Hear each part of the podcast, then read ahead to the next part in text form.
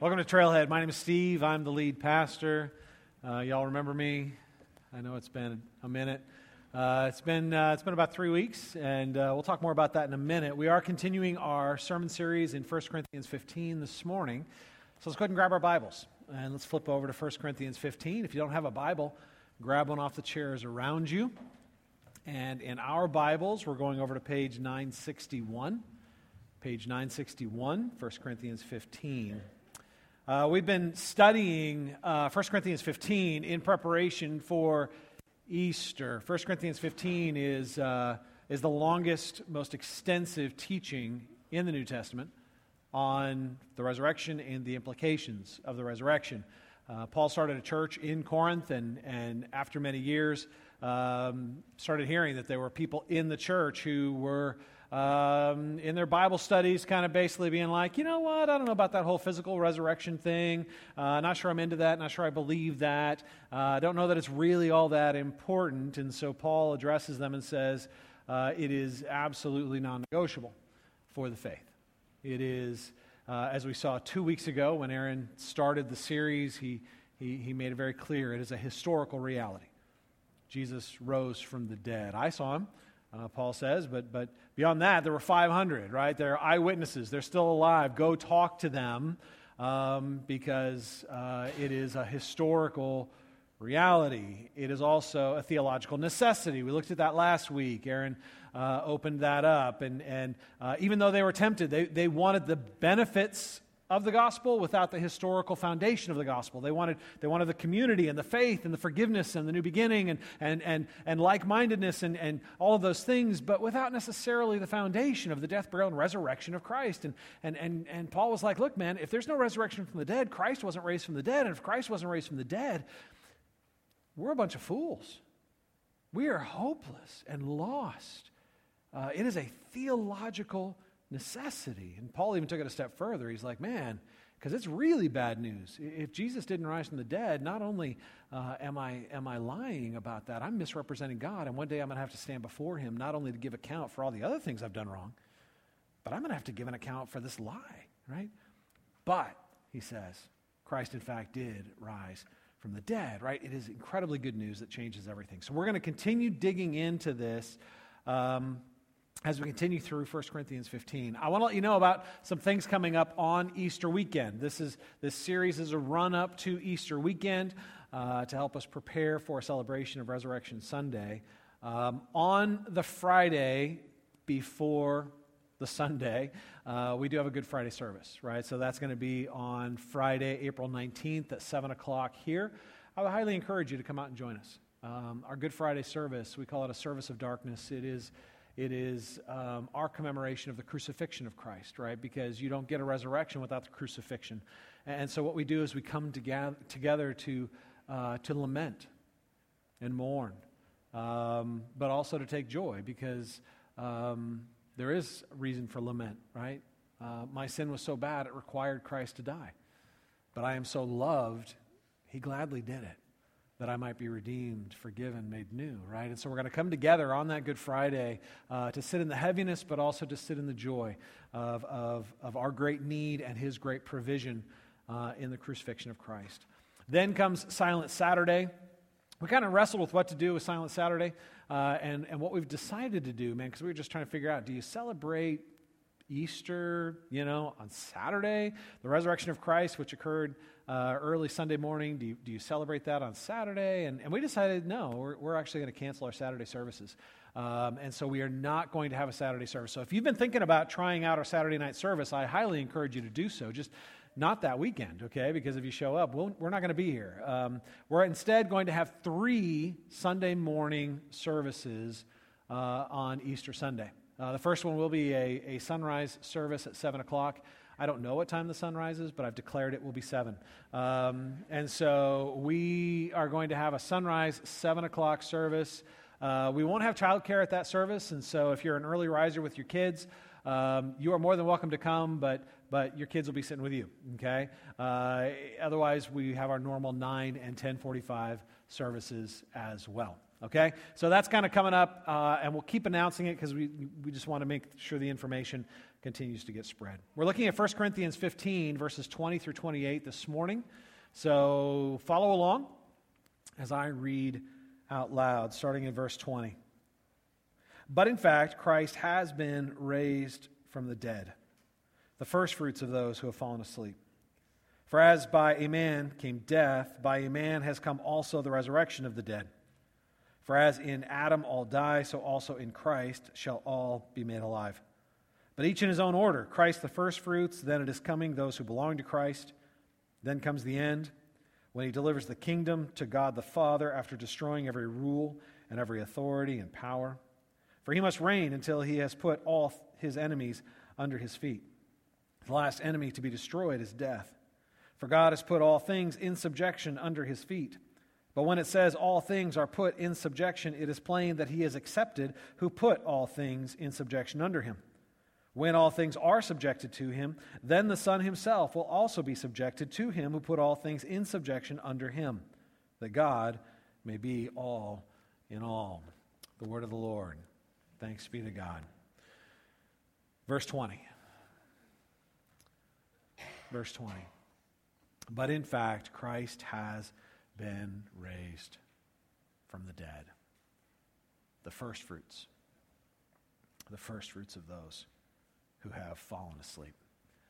Um, so, as Paul is arguing with the Corinthians, it is, the resurrection is a historical reality, it is a theological necessity, and he's exploring all the bad implications of what it means if there is no resurrection from the dead and if Christ didn't rise from the dead, we are still dead in our sins and our trespasses. We will still have to come before God and give an account um, as, as those who have committed cosmic treason before a God of justice. Um, we are of all people to be most pitied, right? It is, it is a bad, bad scene, but he says this is a transitional verse and an important one. But in fact, Christ has been raised from the dead. It's a beautiful transition. As I've been sitting in it and studying it this week, um, and, and just kind of preparing my heart to preach it, um, I've also been still processing uh, my experience in Honduras. Um, those of you who've been around for a while know that the reason I was out, the reason I was, I was out of the pulpit for three weeks, was because I was traveling. We went down to Tegucigalpa, Honduras, um, to, to, to do a medical, short term medical mission trip. Uh, we had 18 of us that went down and um, um, Paul Dar, who was the leader of our trip, uh, he told me before I went on the trip. In fact, he told the whole group, he's like, "You will. This trip will change you." And I was like, "Yeah, yeah, of course it'll change me." You know, I've been, I've been on, I've been on tons of short-term mission trips. I've, I've been around the world um, doing short-term mission, but also coming alongside long-term missionaries to to equip and and coming alongside them. And um, I've had tons of experiences, and so I'm sure this will be, sure this will be great. I'm sure it'll be great. Um, here's what I will tell you it was absolutely impactful. Um, it, it, if you ask me how the trip was, I will warn you, I will talk longer than you want to talk. Um, because it is just still like all right here. It, it, it was powerful. It impacted me. I was changed, and everybody on the trip was changed. It was phenomenal to see people strategically, intentionally take steps of faith throughout the week um, as there were things that they were just going to, they knew it was going to be hard. They knew there were going to be things that made them uncomfortable. And, and I just saw team member after team member taking that step of faith. And then, you know, coming back into the group, sometimes with, with stories of incredible celebration and sometimes with stories of incredible frustration. But, but working through that together, I mean, it was, it was, an, it was phenomenal, y'all. So if you ask me, I'll talk your ear off. I'm just warning you in advance, and it's not my fault. Um, now, having said that, this thing, I just, it's, it's rattling around inside my head. And, uh, and I had a dream Friday night. So I'm, I was sitting in the text, and the way I study for sermons is I do the academic study, I do the linguistic study, I do the historical study, and then I just sit in it. I don't know how to describe it any other way than that. I mean, I meditate in it, I sit in it, like I immerse myself in it, and, and often it's not uncommon for me to even have dreams about it because I'm just in it, wrestling with it. I'm a very visual person, um, um and I, I, I think in metaphors, and, and I just, and so Friday night I had a dream. It was kind of a melding of the Honduras stuff and the passage. And so, um, so that's what you're going to get this morning. Um, and I'll, I'll explain more as we move forward. Let me give you a quick summary of what happened in Honduras so that you have a context for what I'm talking about. Um, we know, you know, as we as a church have sponsored right around 100 kids through Compassion International in Tegucigalpa, Honduras. Um, we did a couple of Compassion Sundays, and um, we, we targeted a specific neighborhood in Tegucigalpa with the idea that if we ever got to go visit, we could take the whole group and, and go visit our kids. And we did that. Uh, it was phenomenal. But as we were planning this, um, one of our members, Paul Dar, um, came to us and said, Hey, have you ever thought about working with this other group called WGO, World Gospel Outreach? He's like, I've done, I've done a whole bunch of trips with WGO, and I think it'd be awesome to do a compassion and WGO trip. Let's, let's join these things. And, um, and I was like, you know, that, that actually sounds great. I wasn't, you know, the, the compassion trip, there's a compassion trip, you just go down, you visit the kids, and then you leave. And I, the idea of being able to go down and actually do something worthwhile and, and be a blessing to the community and visit the kids, I was like, man, I'm totally in. I had no idea how incredibly cool it would be. Um, we, uh, with, with WGO, WGO has two prongs. The first is they have what they call care teams um, that they bring in to address physical and spiritual suffering in the community. So the care teams come in and they host a brigade. A brigade is a two day medical mission. And so we had a team of 18. We went down. Um, we flew into Tegucigalpa on a Saturday, um, got unpacked, got our rooms. Sunday, we went to a Honduran church, which was awesome. We went out to a Honduran restaurant for lunch, which was even more awesome. Not really, I love worshiping with, but food's awesome. I just tell you, man, the, the food is good. Um, and, and then we spent Sunday night basically separating pills and packing things and get everything ready. And then it started, man. Monday morning, 5:45 de- devotions, and then out the door. Uh, we're in a local church, and we're doing medical mission work. So we have different stations. We have we have a medical station, a dental station where there's actually dentist chairs set up with, with local dentists. There's an optometrist who has a, an eye tester thing, and, and, and he's prescribing and helping people get glasses. Um, we have we have a pharmaceutical station where when the docs give uh, scripts, um, they can go get medicine that will actually help them with their with you know their, their issues. Uh, we have a kids station where we do kids ministry. We're singing with the kids, playing with the kids, uh, but we're also um, delicing and washing kids' hairs and styling hair. Uh, and then we have a, a, spiritual conversation station, a prayer station, where we meet with people and pray with them and hear their story and, and get to share the good news of Jesus with them. And we did this for two days on Monday and Tuesday in one local church. Wednesday, we went and visited our compassion kids, which was awesome. Thursday, Friday, we were in a different local church um, uh, doing the same exact thing we did the first two days. So the local churches, what I love about that is they're obviously rooted in their communities. They're the ones that promote it in their neighborhoods. They're, they're building relationships with, with the people in their communities, and we're coming alongside them and helping them do that. Um, we have people that live in those communities that are following up with every single person that comes uh, to those um, events. Um, and, um, and it was overwhelming. It was overwhelming. Um, our medical team uh, this is Paul Dar over here. We, we started calling him Papa Paul because um, he, was, he was the one herding the cats, which in Honduras is a huge challenge. Um, but man, what a great leader he was on this trip. He is a doctor, and so he was on the medical team. Jason and Andrea Wong, long term uh, trailhead faithful leaders, uh, are both nurses, and so they were down there um, completely out of their comfort zone, which was awesome. Um, and, uh, and next to them is Jared. And Jared is from Kansas, and he's a family practitioner.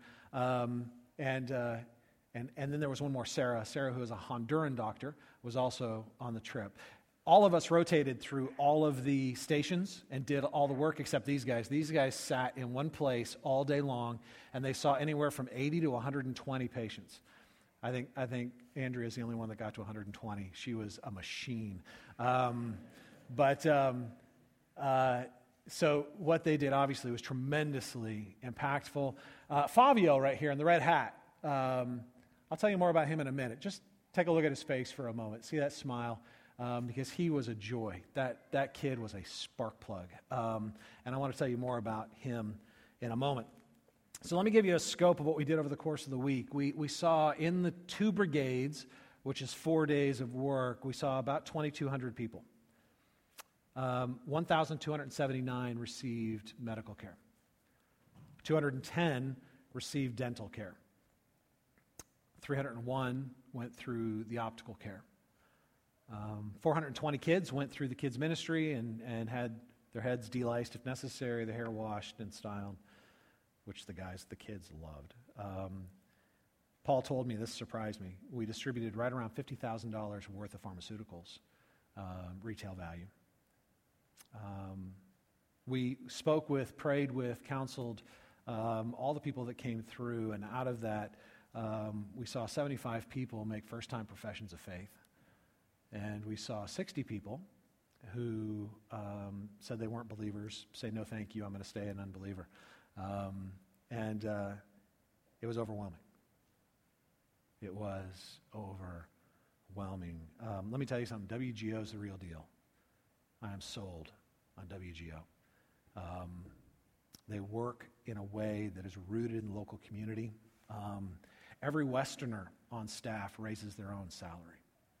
That's including the people in the organization. So even the president of WGO raises his own salary. Every Honduran is paid. Um, they're creating an industry. All the translators are paid. All the event coordinators are paid. All the professionals are paid. Now, the local churches, uh, the pastor and the volunteers, they're not paid because um, we're coming alongside them in their effort to reach out to serve and know and love their community. Um, but every professional in the WGO staff, every translator, they're all paid. There are Honduran leaders at every level of the organization. The point leader for Honduras is Honduran. Now he has a coworker. Uh, they, they share the burden, who is Western, and his job is primarily to raise money um, in the United States and, and in other areas. Um, uh, Otniel, the Honduran point leader, his job is actually run the ministry. Um, I'm telling you, it's, it's, it's incredibly well done. Um, that's the first prong, are these care teams. The second prong is Rancho Ebenezer. Rancho Ebenezer is a ranch they have on the hills up on, uh, on the outskirts. Tegucigalpa is this city kind of in a bowl surrounded by mountains. And up on the mountainside in one area, they have a, an 85 acre ranch where they have about 20,000 um, coffee plants. Um, they sell coffee. Honduran coffee is pretty awesome. Uh, but that's one of the ways they raise money for what they do. And on this ranch, they have housing um, for up to 80 kids. They currently have 39. Um, Compassion International. One of the reasons I love Compassion International is it allows me to come alongside a family in poverty right? There are parents that love their kids and want to provide for their kids, but they can't because there's stupid poverty, right? So it allows me to come alongside them and aid the parent to care for their kid in the way they would want to care for their kid. So when I met with my kid, Stephen, I also met with his mom, Gladys. It was awesome, right? It was so cool and enriching to me to see this family that, that I was just, in a, in, a, in a way, aiding her to love her kid and care for her kid, to get him education, medical care, and things like that. Um, Rancho Ebenezer um, focuses on kids that have no parents, um, a group that Compassion doesn't work with because there are no structures to work with those kids. They're street kids, they're orphans, they're abandoned. And in Tegucigalpa, there are no structures in place, governmental structures in place to protect those kids. They are the most abused, um, they are the most harmed, they're the most vulnerable, and they end up becoming um, absolutely um, they become, they become abusers because they have to learn how to survive in that culture. Uh, Fabio, the uh, translator that I showed you, was the first graduate from Rancho Ebenezer. They took him in at nine months old. They raised him through the entire program. He, he, he came out of it being bilingual, speaking both English and Spanish. Um, he had Western teachers, but his house parents were Honduran. Um, they raised them in a family unit um, so that the other kids are their brothers and their sisters. Um, they have capacity for up to 80 kids. They currently only have 39 because that's what they have funding for. I think there's a tremendous opportunity for future partnership with them, and I'm looking forward to doing that. Um, but it's, it's pretty phenomenal. So let me tell you one story specifically. Um, on Monday, the first day I was there, uh, I was in the evangelizing area, which um, was really, really, I, it was uncomfortable for me. It was hard, but um, I was, I was there, and, and it, you know, I just saw it as my goal to pray with every person who came through, uh, to listen, to encourage, and to ask the Spirit what was happening. Um, and I had this young woman, Brittany, uh, who came and, and sat down with me, and Brittany had a couple kids with her. And Brittany um, had come for medical care, and she had that look um, of where's the exit? You know what I'm saying? Like, I see that look a lot at church, right? It's kind of like the people that are like, I'm here because I was invited here. I'm here because I have to be here. Or I'm here because I have a deep need and I think it might be met here, but I'm not really comfortable here. And I'm always going to keep an eye on the exit. You know what I'm saying? Like, like I'm here, I'm, I'm, I'm, I'm, and she had that look. And, uh, and I've learned it, right? And so I'm like, I'm like, you know what, let's just call this out. I'm like, you know what, Brittany, I, it, it is apparent to me that you're uncomfortable. Um, and so I want to honor that. I want to honor that. But can I just tell you one thing before you go? Can I just tell you how much God loves you? You okay with that? Can I just tell you how much God loves you? Let me share a verse with you. John 3:16. For God so loved the world. But God didn't just love the world. God, for God so loved Brittany that he sent his one and only son that, that Brittany might not perish, but might have everlasting life.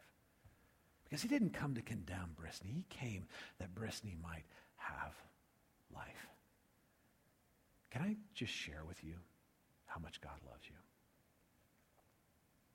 And I'm like, that's the period, right? We get to shake hands now, and, and, uh, and but she just kept sitting.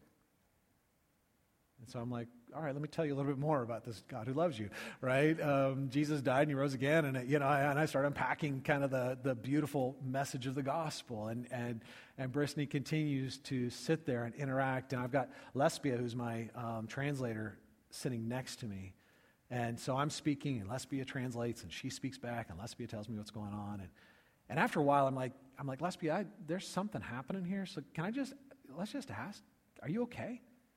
What's is there, what's happening? Are, you, are you, ask her if she's okay. And so, so Lesbia leans in and, and asks, and, and uh, Brittany just starts weeping. And she starts speaking. And then Lesbia speaking, and, and pretty soon Lesbia's got her arm on Brittany's arm. And, there, and there's a, like a thousand words. I'm like, I'm okay, I see, I'm, it's not me here anymore, right? Nothing, nothing I'm saying is being translated, nor needs to be. Uh, my role now is just to pray. And so I'm sitting here just praying as Lesbia is, is um, having this deep, intense conversation with Brittany. And then finally, Lesbia sits back and, um, and looks at me and says, uh, she's, a, she's, she's in crisis. She's in, a, she's in a bad spot.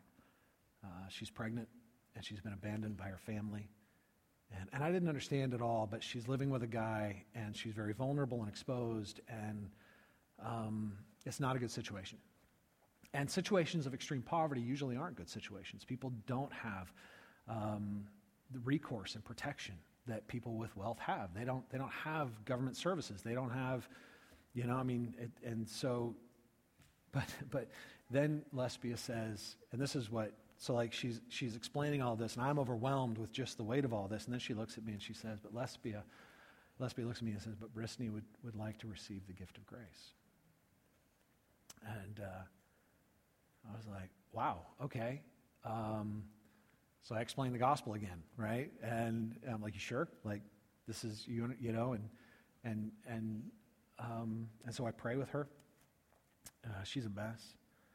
And um, she ends up going and sitting with another leader, uh, one of the WGO leaders, and then one of the church leaders. She spends about another 45 minutes talking with and praying with these people. Um, so she leaves. Um, and from a theological perspective, the dead has just been brought to life. She's covered in the very righteousness of Christ. Jesus died for her and rose again, and she is covered in his dignity and surrounded by his love. And she is now entering into a spiritual community that loves her and is going to care for her. She's not stepping back out into the world isolated and alone. She is now in a new family. And this new family is going to help her sort out the mess that she's in. Um, so, this is where the dream comes in. Um, the dream I had Friday night, and, and again, I think so. I think visually and I metaphors are powerful to me. So if this doesn't translate well, then I'm just weird and I'm okay with that. But my dream, Brittany drove up a hill out of the valley. So the Tegucigalpa is in this bowl. And everybody wants to get out of the bowl. Man, the houses, I mean, it's almost like the houses are climbing up the hillside. The higher you get up the hillside, the more, more freedom there is, the more air there is, the more affluence there is. The rich people all live up there. And I see her driving up the hillside. And you come to this kind of scenic overlook over the valley and it's a it's a roundabout. You guys know what a roundabout is, right? Um, in Honduras, there are all these roundabouts, but there's no exit, right? So you just hit it, you roundabout, and you go back down. And that that was like, that's how I first encountered her. Man, she got up there, and she was coming there for a specific purpose, for medical care or or for and whatever reason. I don't know what the background was, but but she wasn't really comfortable coming there. She just knew she needed to get something there, and she was planning on heading back down the hill. And I intercepted her. We had this opportunity while she's there um, to speak with her. And, and in my dream, it was like there was an exit up the hill out of the roundabout that she hadn't seen. And suddenly now she sees it. And it's like, I'm surprised. Like, oh, that's cool, right? You get to keep going up. Jesus said, remove the barrier. All right, let me go back to the text. Put this on the screen behind me. But in fact, Christ has been raised from the dead, the first fruits of those who have fallen asleep. But in fact, Christ has been raised from the dead, the first fruits of those who have fallen asleep. This section is, is really, really loaded theologically. Um, and that's one of the challenges of preaching this, this paragraph. There's a lot going on here. Um, and so I'm going to give you a 30,000 foot view of, of what's happening, and then I'm going to come back and focus on two specific words. On a 30,000 foot view, you have this idea um, uh, that, that there are two federal heads of the human race. The first was Adam. So, Adam, when, when he chose to rebel against God, it was not purely a personal act. God had created mankind to be the steward of all creation. And as the steward, Adam had a responsibility to act in a way that would protect the flourishing of life. But instead, he rebelled against God. And rebelling against God, he introduced death into the created order. But he didn't just act for himself, he acted for all of us. So we are born with this inheritance from Adam, our first father, right? He acted and it affected everyone who would come after him. Um, as those who were, were under the federal headship of Adam, we were helpless to break out because what that means theologically is that we're born sinners, but we're also acting sinners, right? So we're sinners by birth, we're sinners by choice. We simply reinforce and recreate the rebellion of Adam over and over and over again in our lives. We look at God and we say to God, I'm not going to trust you, I'm going to compete with you. I'm not going to worship you, I'm going to worship myself. I'm not going to revolve around you. I'm going to try to make you revolve around me. I will, I will make myself significant. I will make myself secure. I will find my own pleasure. I will find my own purpose. We recreate the sin of Adam over and over and over again in our lives. And it is a cycle that we are unable to break out of because it is a cycle of death. We needed a second federal head, we needed someone else to step in. And so in this passage, there's a, a, an emphasis on the humanity of Christ. So take a look at verse 21. For as by a man, the word man there is, is anthropos, the Greek word anthropos, which means human. For as by a human came death, by a man, a human, anthropos, by a human has come also the resurrection of the dead. So I want you to notice the, the emphasis here is not on Christ's deity, it is on Christ's humanity. It is the fact that, that he was perfectly human. He was only the second human to ever walk the face of the earth with the opportunity of being what humanity was created to be.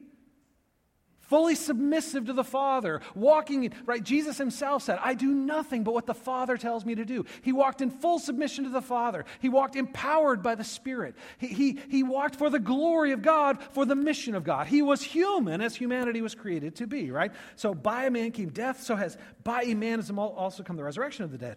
Verse 22 For as in Adam all die, Because Adam, our federal head, rebelled against God, we all received that rebellion. So also in Christ, all shall be made alive.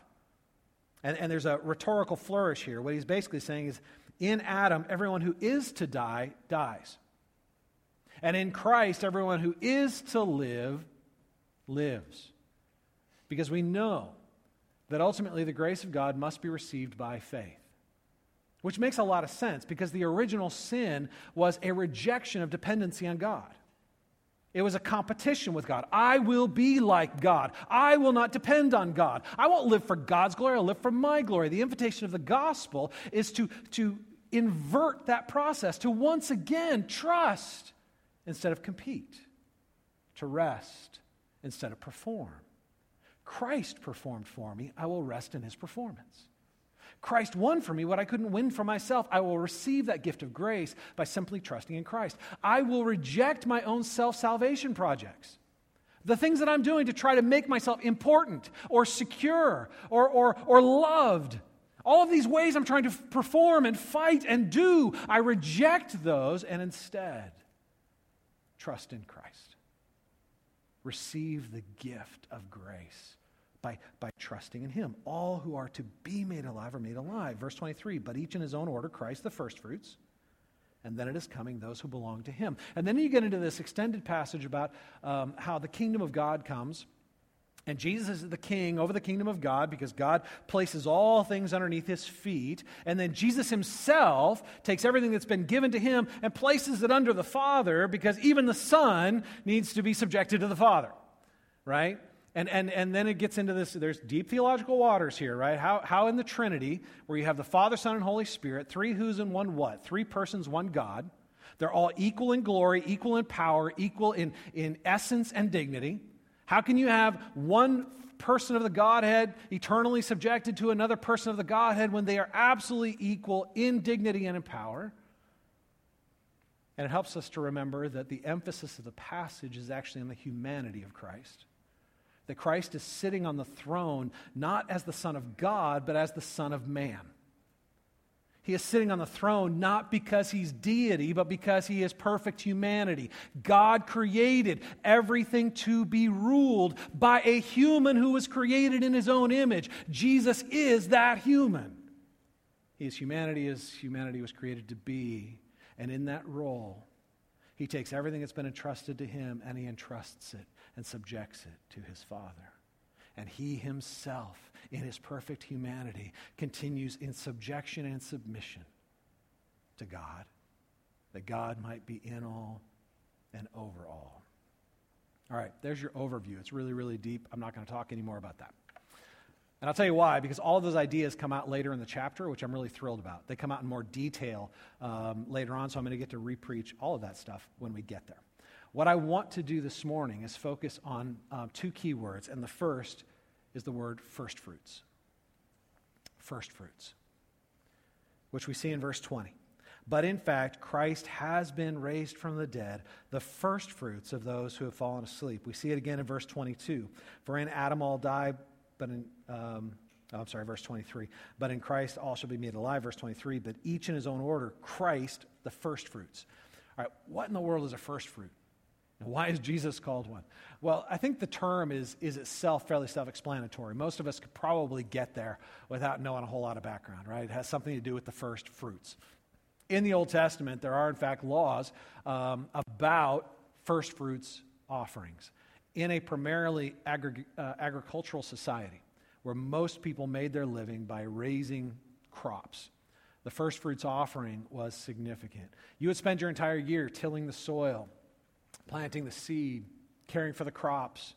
And then, and then once a year, you finally get to this climactic moment called the harvest, where you get to reap all the benefit of all of your labor, all the investment of your money, your sweat, your tears, everything, you finally get to reap it. And what ends up happening, the first fruits offering says you take the first and the best of the harvest and you bring it to God.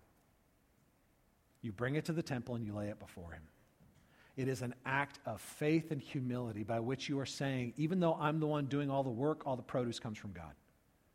Even though I'm laboring diligently, I know it is God that is giving me the fruitfulness for my labor. It is an act of humility that says, this is not, this is not mine, it's God's. And so, to glorify God, I bring him this first fruits offering. But it also sanctifies the rest of the crop, because what you're saying by faith is even though I'm bringing you the first and the, and the best, by faith, I trust that God is going to make the rest of the harvest just as good, that it will be of the same quantity and the same quality. That, that, in a sense, I'm not making a sacrifice by bringing a first fruits offering. I'm simply taking a step of faith, knowing that God is going to honor that step of faith and make it fruitful. So when Jesus is called the first fruits, what he's saying is that Jesus is the first of a harvest in both quantity and quality that there will be more like him, a rich harvest of both numerical richness, but also of the same quality. This is important. Jesus was not the first one raised from the dead.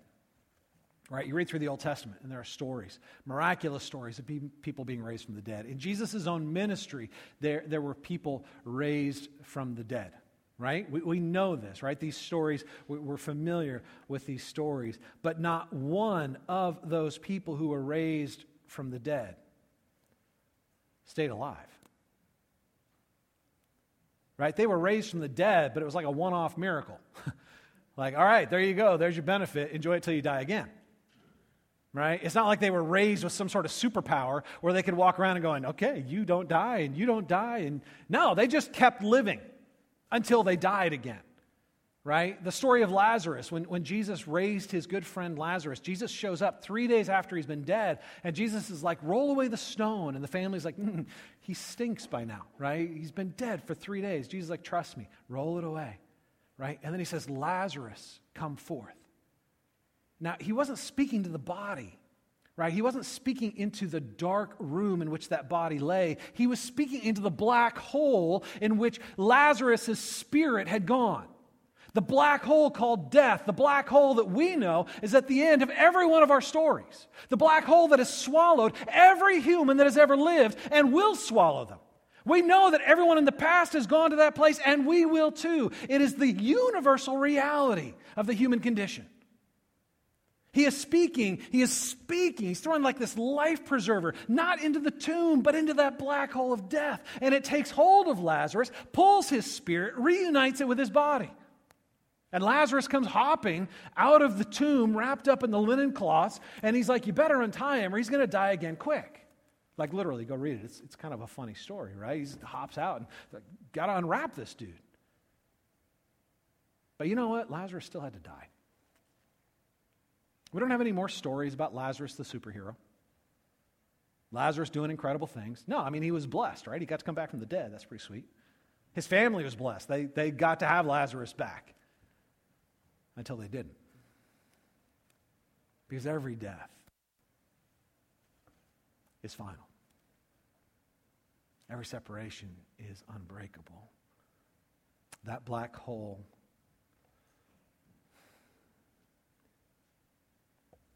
is inevitable. So those resurrections simply postponed the inevitable because they were children of Adam.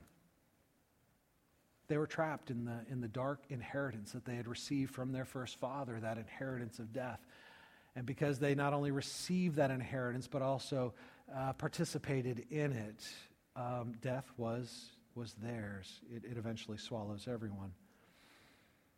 Um, Jesus. Uh-huh. See, Jesus, when he rose from the dead, it was not, it was not a temporary postponement of an inevitable end.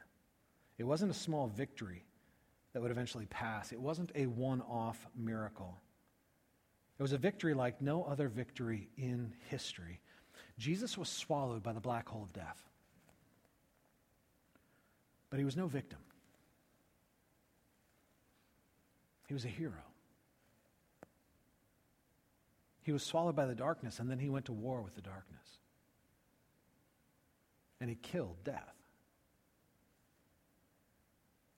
Now, what's interesting is that he didn't do it by force, right? Jesus didn't didn't ride into the black hole of death with a thousand, you know, angelic warriors behind him on his white horse with his flaming sword. I mean, I love that image. That's pretty cool. He didn't, he didn't defeat death by an exertion of power. Right? There was a picture floating around on social media, which would have been hilarious had it, people not been sharing it with sincerity. It was a picture of Jesus arm wrestling Satan. I actually think it came from Russian bots. Um, I, for real, I think it, it, actually did. But, but that picture's stupid on so many levels, I can't even explain it. Right? Jesus isn't arm wrestling Satan. Jesus doesn't win by an exertion of his power. Jesus won by an exertion of his love. It was love that defeated death. It, it was the fact that, that Jesus willingly took the place of the condemned, that he suffered the death we all deserved, even though he didn't. And that in love, as our substitute, death couldn't digest him. And he killed death. 1 Corinthians 15 56 says, The sting of death is sin, and the power of sin is the law. Now, that's a whole other sermon we're going to get to in a few weeks, okay? But let me just touch on it in this way. The sting of death is sin. Jesus lived the perfect life. He was human as humans were created to be. He wasn't sinless because he was God, he was sinless because he was perfectly human. And in his perfect humanity, he submitted continually to his Father. He lived for his Father's glory. He fulfilled his Father's mission. He trusted fully in, in, in, the love of his Father. He worked diligently, not to prove himself to God, but resting in the love of God. He was humanity as, as humanity was created to be. And in so doing, he perfectly fulfilled the law. And yet he died under the curse of the law even though he himself had not inherited our first father's broken nature. He was a, a, a second human, the last Adam. He still died. He still entered death, the consequence of, of the first father's sin. But when death tried to swallow him, it couldn't hold him. He blew it up when he who knew no sin became sin for us, that we might become the righteousness of God in him, death could not hold him. He conquered the power of death through love. The author of Hebrews describes Jesus in a, in a beautiful way. Um, when it's talking about how Jesus became a priest, Jesus was not in the Levitical line, so he wasn't, he wasn't a priest by birth uh, because in the Old Testament, only Levites could become priests. The author of Hebrews says he became a priest through the power of an indestructible life. I love that phrase. He had an indestructible life. And when he went into death as our conquering hero, in dying, he killed death. He paid the price of justice and undid the rebellion of Adam. And in undoing the rebellion of Adam and rising again. He rose again, the first fruits of a rich harvest. Unlike anyone else who had ever come back from the grave, he came back not as a temporary postponement of death, but as the victor over death. And because he rose, it guaranteed a sequence of events. It guaranteed a sequence of events. He rose so that we might be raised. See, this was the good news that I put before Brittany. This is the good news that, that, that Brittany received and embraced, that she could, she could have peace with God, and having peace with God could, could be forgiven and made new and have a hope that, that was transcendent to her current experience. She could start a new life with a new hope, with a new God, a new Savior, a new future. That the dead end of that, of that roundabout with no exit, man, the exit was blown open. She had a new path she could travel. Because death is not the end. The black hole that awaits all of us has been defeated. Now, in my dream, when I was thinking about that path up the hill, what was interesting is just the, the impending sense that I had of, of not doom, but blessing. Like, it's like this path goes up the hill, and it just goes from glory to glory to glory to glory. From blessing to blessing to blessing, which is exactly how Paul describes the sequence of events that unfold from the resurrection of Christ. Because Christ, our first fruit, is raised from the dead, we too shall be raised.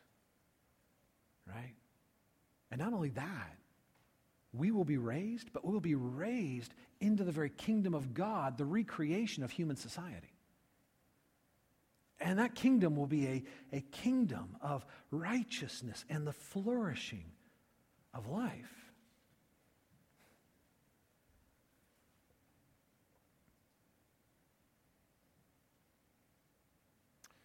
You will be raised. Culture will be raised. The kingdom of God will rise.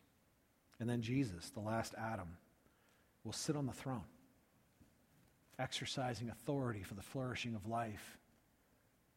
And then he will lay that kingdom before his Father as an act of worship, yielding all of his authority to his Father, reigning under the authority of his Father, doing the very thing the first Adam refused to do. Listen, Christ was raised, and because Christ was raised, it changes everything. It changes everything. The dead end is no longer a dead end. It's now a road to glory. I want to focus on one, one final word, um, and that's the word destroyed that we see in verse 24 and verse 26. Take a look in verse 24. Then comes the end when he delivers the kingdom to God the Father after destroying every rule, every authority, every power. All right, so let me make it clear.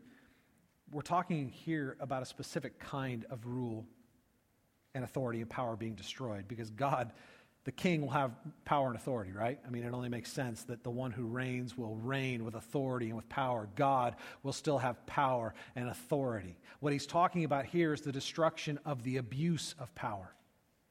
He's talking about destroying the systems of exploitation. He's talking about destroying the systems that are built on the abuse of power that cause some people to find the flourishing of life at the expense of others. It is talking about the, the abuse of people like Brittany, who are exposed and in pain because people around her don't see her as being infinitely valuable. They see her as a resource to be exploited for personal gain. He will destroy every rule, every authority, and every power. That is ridiculously good news. That the kingdom of God will destroy the abuse of power. Verse 26 the last enemy to be destroyed is death. It's already been conquered. But there will come a point at which it is destroyed. Now, here's what caught me as I was studying this this week. I was doing the linguistic study of the Greek behind the text. The word destroy here makes a lot of sense to me. I love that idea, man. Come in and just blow that stuff up, right? Jesus, come and with your white horse and your flaming sword and your legion of angels, man, just lay them low, right? Strike the proud, the abusers, the haters, the, the, the ones that are, that are, man, just the word for destroy here katargeo is a Greek word that doesn't mean military destruction. It's a word that means to nullify, to make void. In other words, to make something um, obsolete. The word here doesn't describe Jesus going to war. In the same way, Jesus defeated death not by an exertion of his strength.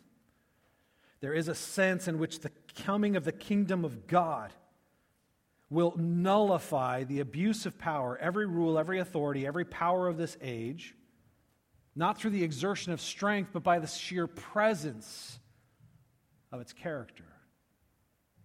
The image I have is, is Lauren has these candles at home, the jars, you know, you light them up, and, and, and I love putting them out, right? You just put the lid on it, and you get to watch, and, you know, it kind of fills up with smoke, and, and the candle eats up all the oxygen and destroys itself.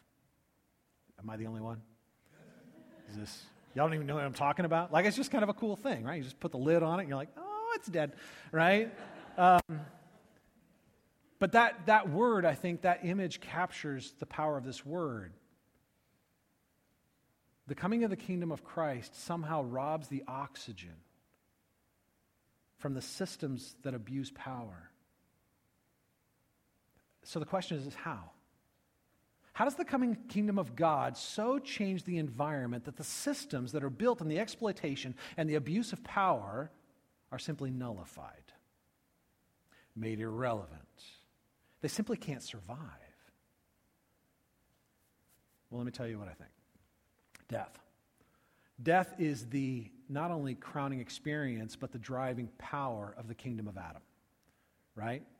Kingdom of Adam is the hallmark is, is death. Right? So think about it. In this kingdom, this age, what are the most powerful nations? The ones that create the most beauty? The ones that are the most generous? Or the ones that can kill the most people? We know. The nations that are the most powerful, the ones that have the most authority, the ones that can exert their will on the rest of the world, the ones that can, can create space for their people, are the ones that can exert the greatest damage against others. The greatest defense is a good offense. Power comes through the exertion of death. Now, what's interesting is that death Biblically, death is not cessation of being. Right? Biblically, that's a, that's a pagan idea, this idea that when you die, you simply cease to exist. It's, it's not biblical. Um, biblically, we were created in the image of God, which means the moment that you were born, you are an eternal being. You were created in the image of an eternal God. You don't, you don't cease to be. Spiritual death. Jesus, uh, God told Adam and Eve, In the day you eat of the fruit of the garden, you will surely die. They ate of the fruit of the garden right? They didn't physically die. Was God surprised? Oops, got that wrong. It's going to take a little while. No, because death isn't ceasing to exist, death is separation. In the moment they ate from the tree, they were separated from the presence of God, the source of life. God, they could no longer lean into God, rest on God, be renewed in God, find their joy in God, find their security in God. God was now competing with them because they were competing with God. They were separated from God. God was a hostile force to them. His holiness now was threatening to their very nature. His glory was like a consuming fire in which they could be consumed if they got too close. Death is separation. And when we physically die, we don't cease to exist. We are physically separated. Our spirits are physically separated from our bodies. We don't cease to exist. The power of death is separation. That's why there's so much glory in the teaching of the resurrection. We were created to be holistic human beings. We were never created to become spiritual angelic creatures. That would be a, a, a, distortion of the creative intent of God. There will be a physical resurrection because you were created to be human. I was created to be human. And we will be gloriously human as we were intended to be. But the power of death is separation. Think about the power exerted in our culture, the driving force of this world. The power of this world is death, and we use it as a tool, we use it as a weapon. We use separation to protect the impulse, right? What's the central impulse of the age of death? Since we can no longer rely on God and we have to compete with God, the central impulse is to keep what I have and get more. That describes your whole life. Keep what I have and get more, right? We laugh at the bumper sticker, he who dies with the most toys wins. And we're like, oh, big dummy. Who cares if you die with another ATV? But isn't that exactly what we're all doing? Some of us are trying to accumulate more toys, more ATVs, more cars, more lake houses, more vacations. Some of us, are, the toys for us aren't, aren't the, the, the things we accumulate. Maybe for us, it's fame and influence. I need to keep what I have and get more. Maybe for some of us, it's love and affection. I need to keep what I have and get more. Maybe for some of us, it's security. I need to have a huge 401k account because that's how I'm going to be secure. I'm going to keep what I have and I'm going to get more. I don't know what it is that you're using to try to compete with God, but I guarantee you there is something you are trying to keep and get more of. And so, what do we do? We build walls of separation. And we learn to compare our worth to others. I need to keep what I have, and I need to get more. So I build walls to keep what I have and keep you out, and expand those walls, even if it comes at your expense because I'm worth more when I have more. I'm worth more when, when people see me as more worthwhile. I'm worth more when I have more glory. I'm worth more when I have more affection. I am worth more when I have more money. I am worth more. I'm more secure, more important, more significant, more loved when I have more and you have less.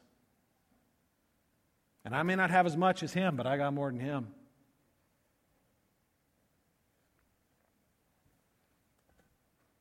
Power of death is separation, and it is the driving force of the age of Adam, where we build walls to protect what we have and we fight battles to get more.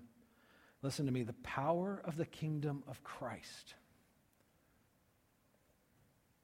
nullifies the power of death. It robs the oxygen from the flame of greed.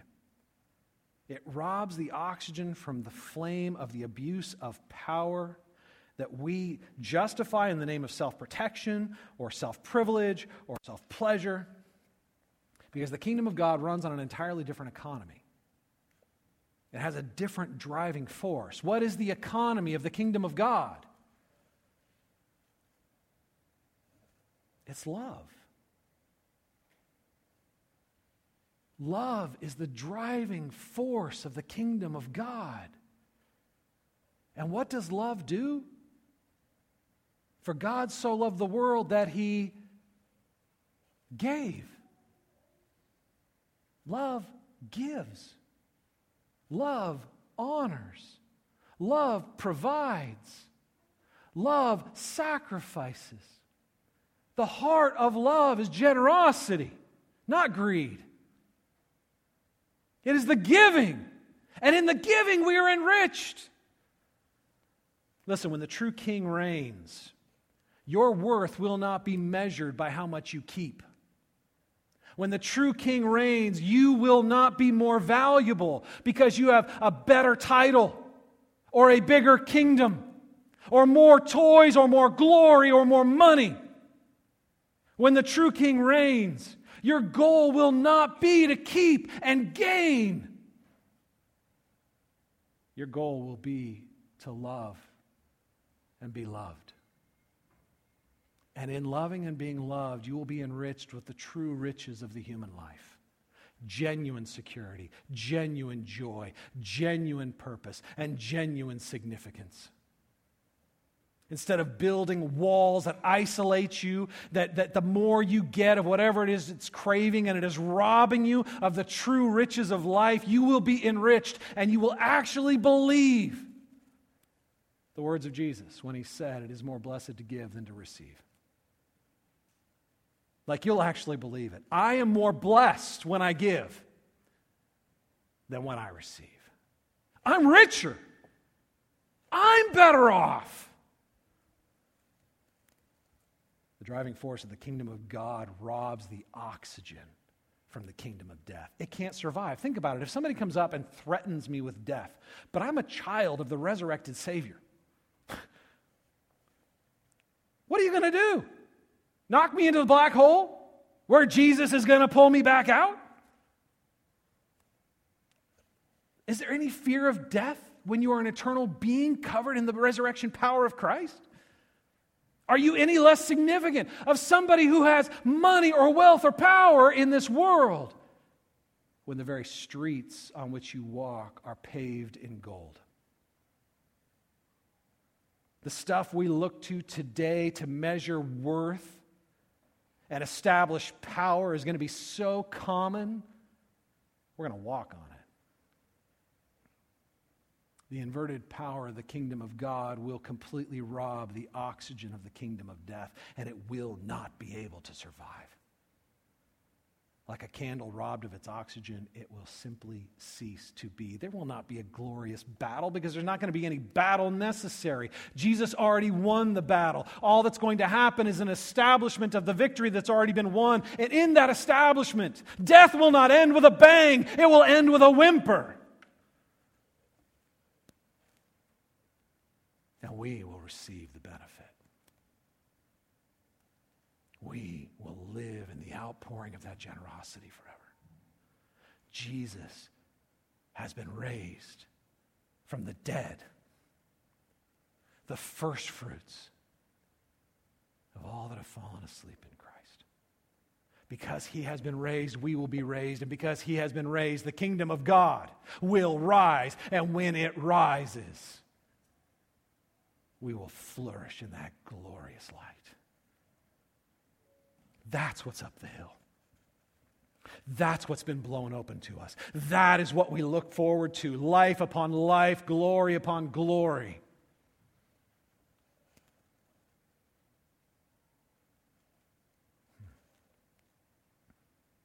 And I'm going to get to share that with Brittany. And I'm going to get to share it with you.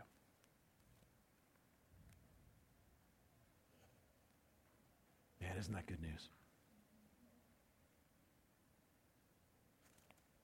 I'm going to close this in word of prayer. Take a little bit of time to reflect, and then we're going to share communion. And in sharing communion, we get to celebrate the one who died and rose again, the first fruits. Let me pray for us. Father, I thank you that you are the God who loves. And in being the God who loves, you are the God who gives. You gave your Son, and with your Son, you gave us all things. Man, I, I, I just celebrate and give you thanks this morning for Brittany. And I pray for her as I have been praying, that you will surround her with protection, that you will provide for her needs, that you will, you will silence her abusers, that there will be a community that rises up around her that helps her discover and flourish in life in the midst of this age of darkness and death. And I pray that you will grow her hope in your presence and in your glory, increasing her appetite for the kingdom to come. And I pray for us too often trapped and blinded by our affluence, numbed by our distractions and our entertainments. Man, our hearts grow cold to the beautiful reality of who you are and what you've done. Will you wake us up again? That we might be filled with a fresh joy,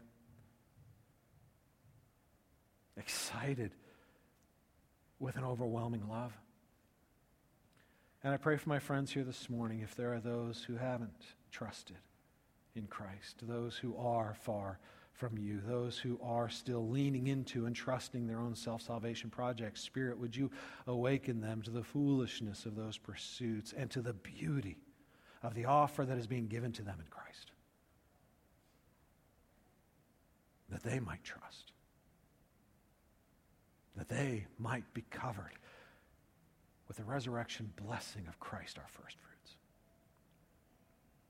You guys take a few minutes and pray. We'll share communion in a moment.